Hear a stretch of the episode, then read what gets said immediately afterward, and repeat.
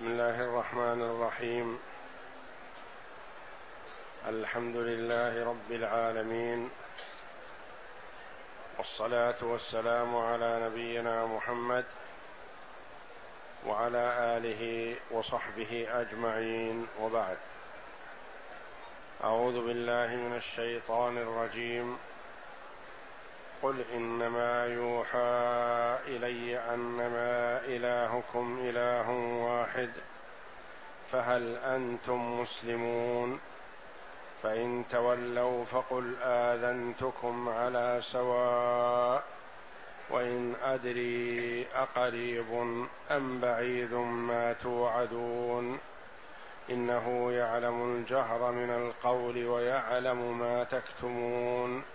وإن أدري لعله فتنة لكم ومتاع إلى حين. قال رب احكم بالحق وربنا الرحمن المستعان على ما تصفون. يقول الله جل وعلا لعبده ورسوله نبينا محمد صلى الله عليه وسلم قل أي قل يا محمد إنما يوحى إلي أنما إلهكم إله واحد فهل أنتم مسلمون؟ قل يا محمد إنما يوحى إلي. ما في قوله إنما؟ يحتمل أن تكون موصولة بمعنى قل إن الذي يوحى إلي أنما إلهكم إله واحد. ويحتمل أن تكون إنما كافة ومكفوفة. أداة حصر. إنما يوحى إلي أنما إلهكم إله واحد. فإذا كانت موصولة فيكون المعنى حينئذ إن الذي يوحى إلي هو أن وصفه تعالى مقصور على الوحدانية لا يتجاوزها إلى ما يناقضها أو يضادها. إن الذي يوحى إلي هو أن الله موصوف بالوحدانية.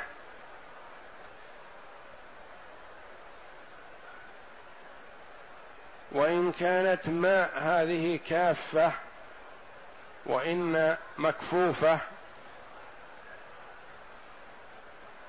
فالمعنى أن الوحي إلي مقصور على استئثار الله جل وعلا بالوحدانية. أن الذي يوحى إلي أن الوحي إلي مقصور على كذا إنما يوحى إلي. هذا إذا قلنا إنها كافة ومكفوفة يكون ما بعدها محصورا حصر. إن إنما يوحى إلي في إثبات الوحدانية لله تعالى.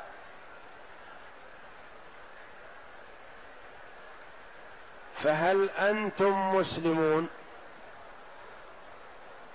وعلى كليهما المعنى إثبات الوحدانية لله جل وعلا وحده لا شريك له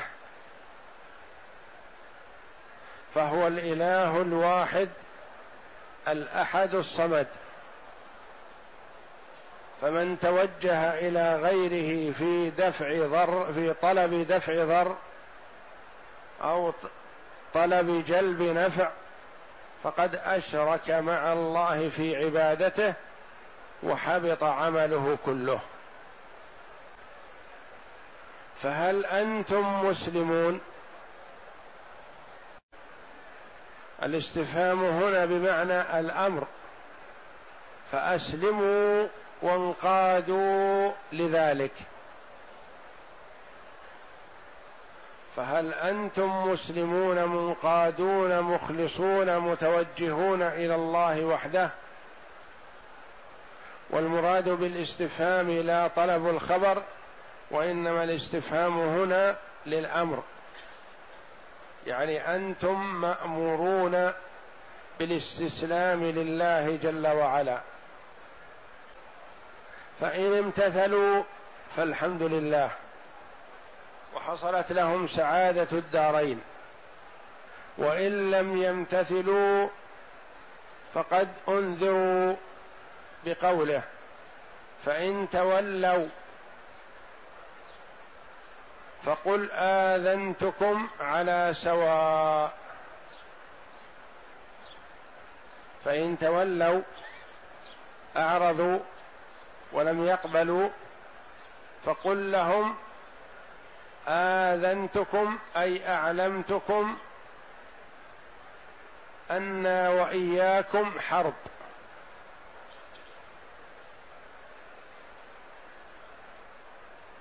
فإن تولوا لم يقبلوا ما جئت به فأعلمهم أنك حرب لهم وهم حرب لك. فلا مودة بينكم. والإسلام لا يظهر خلاف ما يبطن. والمسلم يكون صريحا. يعلن المحبة في الله جل وعلا. ويعلن البغض في الله جل وعلا. يعلن المحاربة من أجل الله جل وعلا كما يعلن المصادقة والمودة من أجل الله جل وعلا.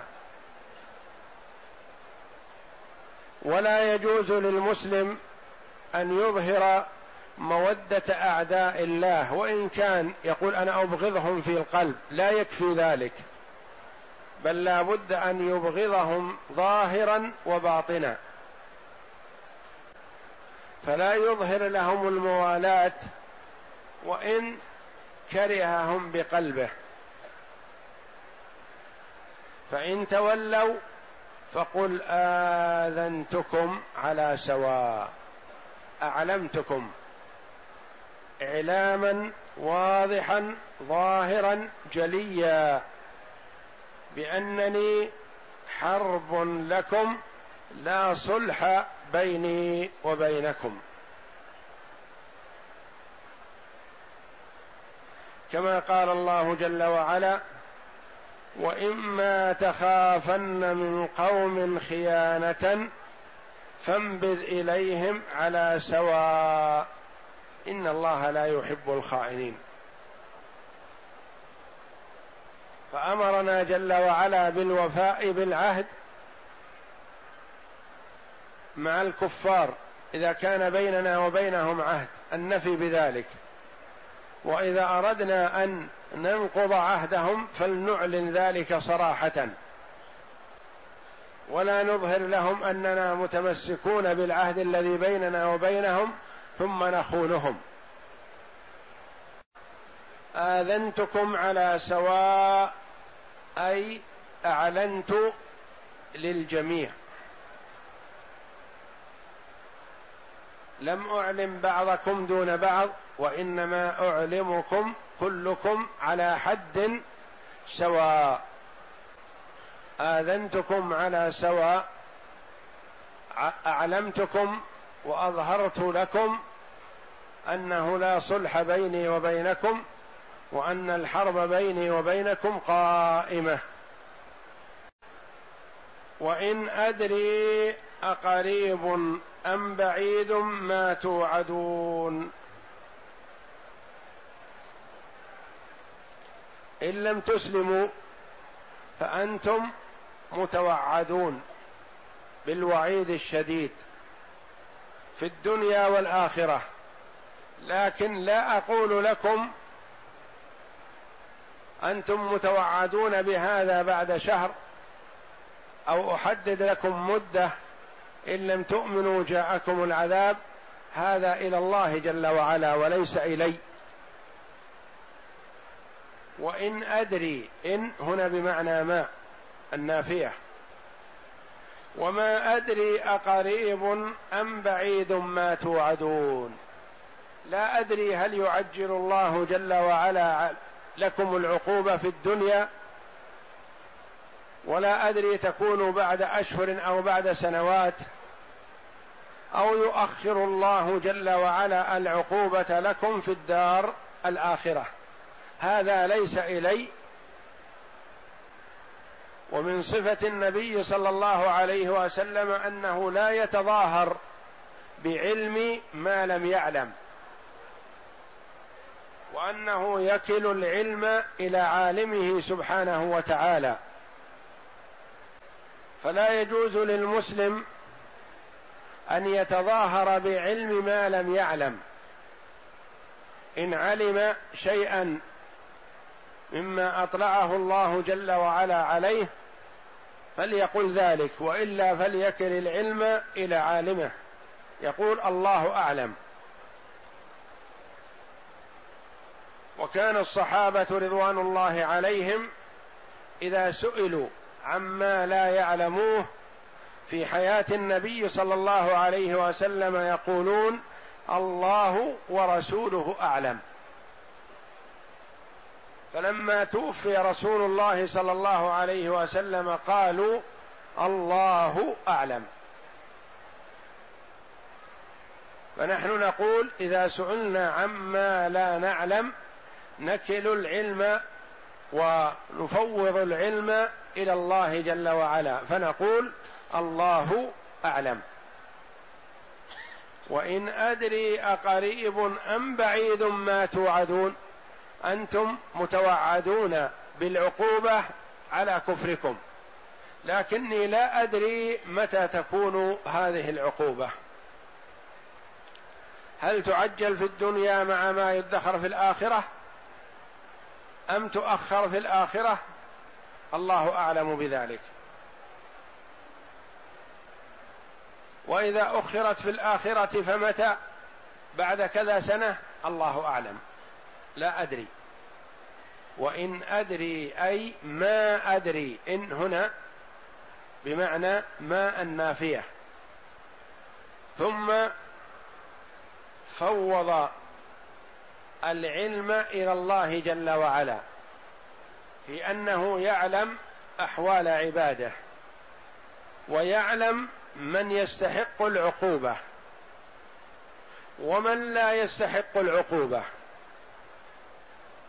قد يظن الظان منا إذا رأى رجلا واقعا في المعاصي قد يقول إن هذا مستحق للعقوبة. وهو في علم الله جل وعلا لا يستحق لأن الله يعلم منه أنه سيتوب. من الذي يعلم الأمور على حقيقتها؟ الله جل وعلا. نحن إذا رأينا الرجل يعمل الصالحات نحسن به الظن لكن لا نجزم له بجنة ولا نار. وإذا رأينا المرء يعمل السيئات خفنا عليه. ولا نقول إن هذا من أهل النار. ولو هو واقع فيما هو واقع فيه من المعاصي. لأن لا ندري على ما لا ينتهي أمره. إنه يعلم الجهر من القول ويعلم ما تكتمون. إنه أي الله جل وعلا يعلم ما تجهرون به ويعلم ما تسرونه ويعلم ما يوسوس في نفوسكم من دون أن تتكلموا به. فأنتم أيها الكفار قد تأتون إلي بكلام حسن وإذا انفردتم تكلمتم في الإسلام وأهله بالكلام السيء. فالله جل وعلا مطلع على ذلك لا تخفى عليه خافية. هذا وعيد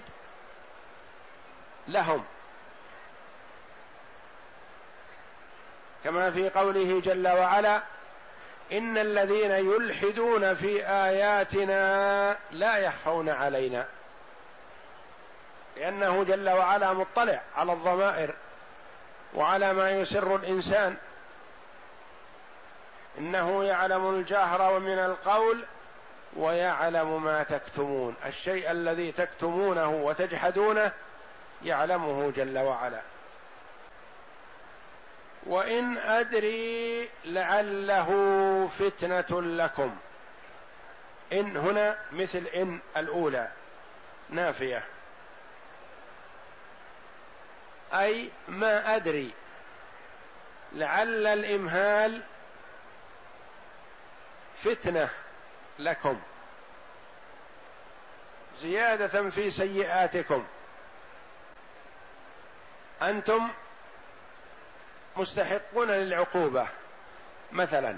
لكن قد تؤخر العقوبة إلى فترة من الزمن طويلة أو قصيرة لحكمة يريدها الله جل وعلا. قد تكون يكون تاخير العقوبة لزيادة العقوبة. فالإمهال للظالم شر له لأنه بإمهاله تتراكم الأعمال السيئة عليه ويزداد جرمه. وإن أدري لعله فتنة. الفتنة الامتحان والابتلاء. فالتأخير فتنة تأخير العقوبة. والله جل وعلا يعلم ما العباد عاملون قبل أن يخلقهم.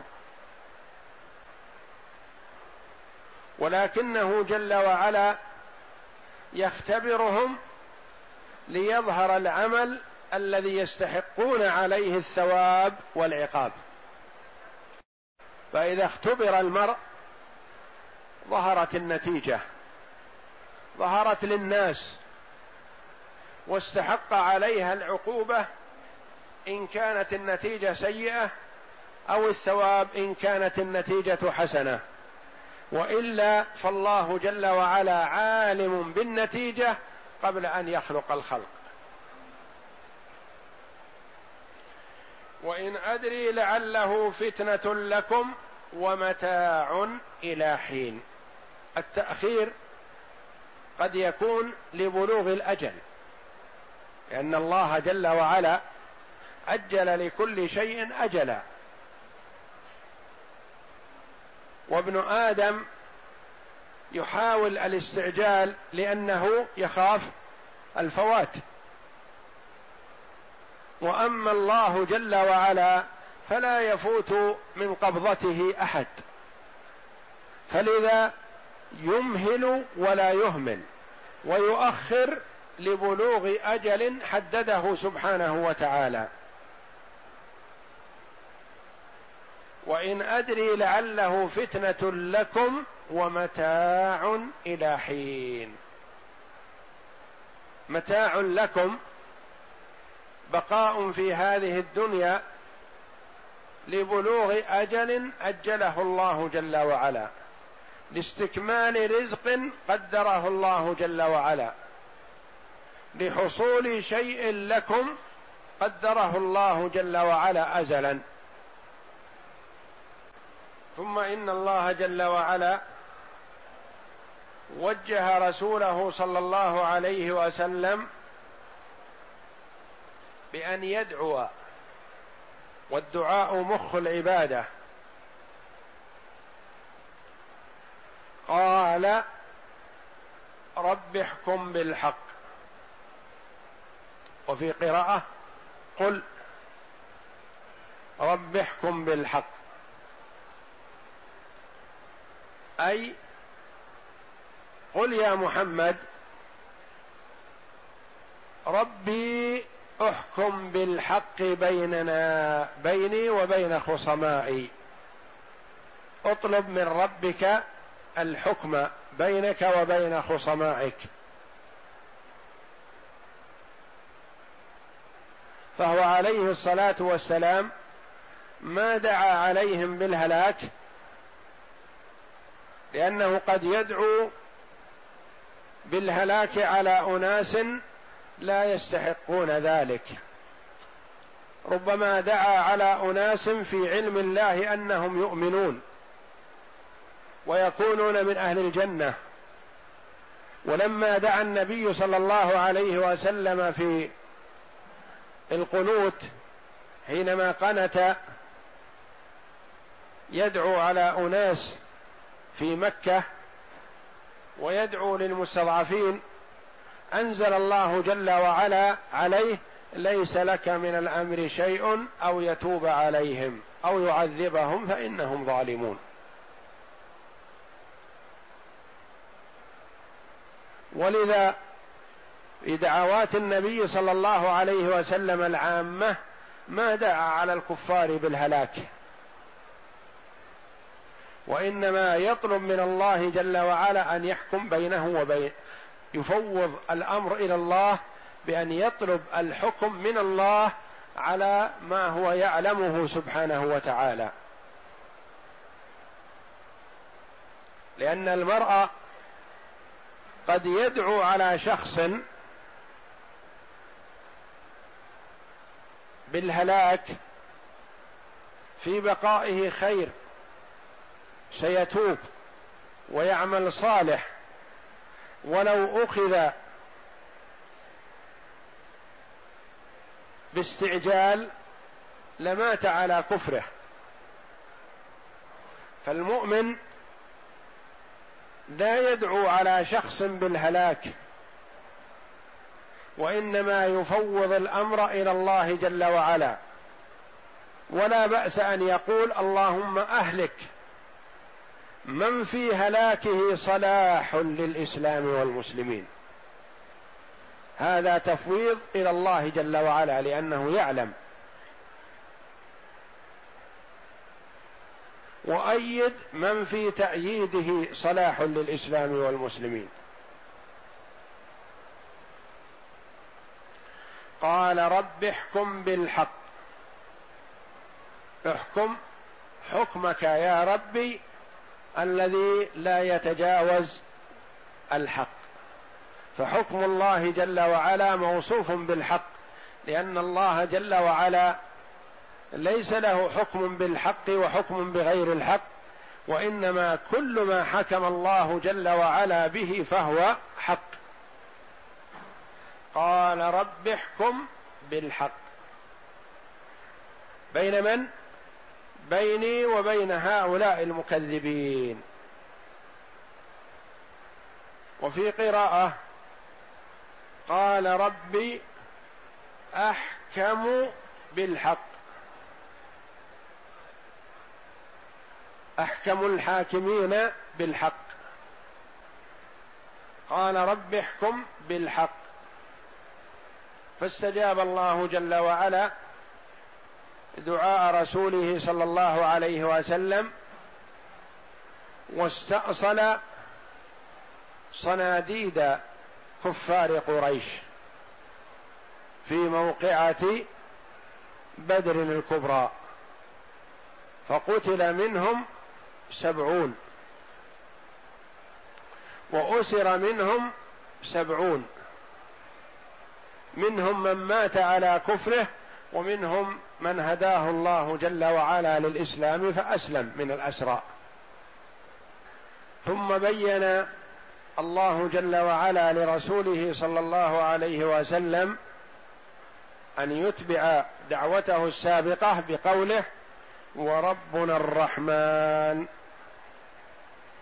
أي أنا ربي وإلهي ومن أتوجه إليه هو الرحمن. ربنا الرحمن. ربنا مبتدأ والرحمن خبره. جملة تامة. ربنا الرحمن. يعني إلهنا وخالقنا ومن نتوجه إليه هو الرحمن. وجاء بهذه الصفة العظيمة المناسبة لصفة الربوبية الذي رب الخلق بنعمه لكونه جل وعلا متصف بصفة الرحمة. وربنا الرحمن المستعان خبر ثاني. ربنا الرحمن هو الذي نستعين به وهو الذي نطلب منه العون على ما تصفون على ما تصفون. جاءت كلمة تصفون كثيرا في القرآن ويراد بها الكذب فهم وصفوا الله جل وعلا كذبا وزورا بأن له ولد. تعالى الله. وصفوا ووصفوا الرسول صلى الله عليه وسلم بأنه ساحر. ووصفوا القرآن بأنه شعر. وكل هذه هذه الأوصاف أطلقوها على الله جل وعلا وعلى رسوله وعلى كتابه زورا وكذبا.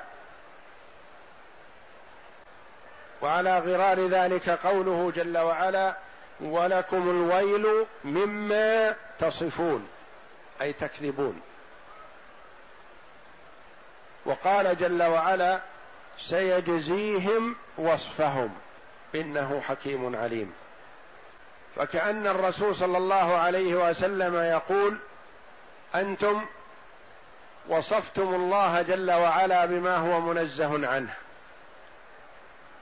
ووصفتموني بما أنا بريء منه ووصفتم القرآن بما هو بريء منه ولكن نستعين عليكم بمن؟ بربنا جل وعلا الرحمن. وربنا الرحمن المستعان يعني الذي نستعين به. على ما يصفون أي الكفار. والله أعلم وصلى الله وسلم وبارك على عبده ورسول نبينا محمد وعلى آله وصحبه أجمعين.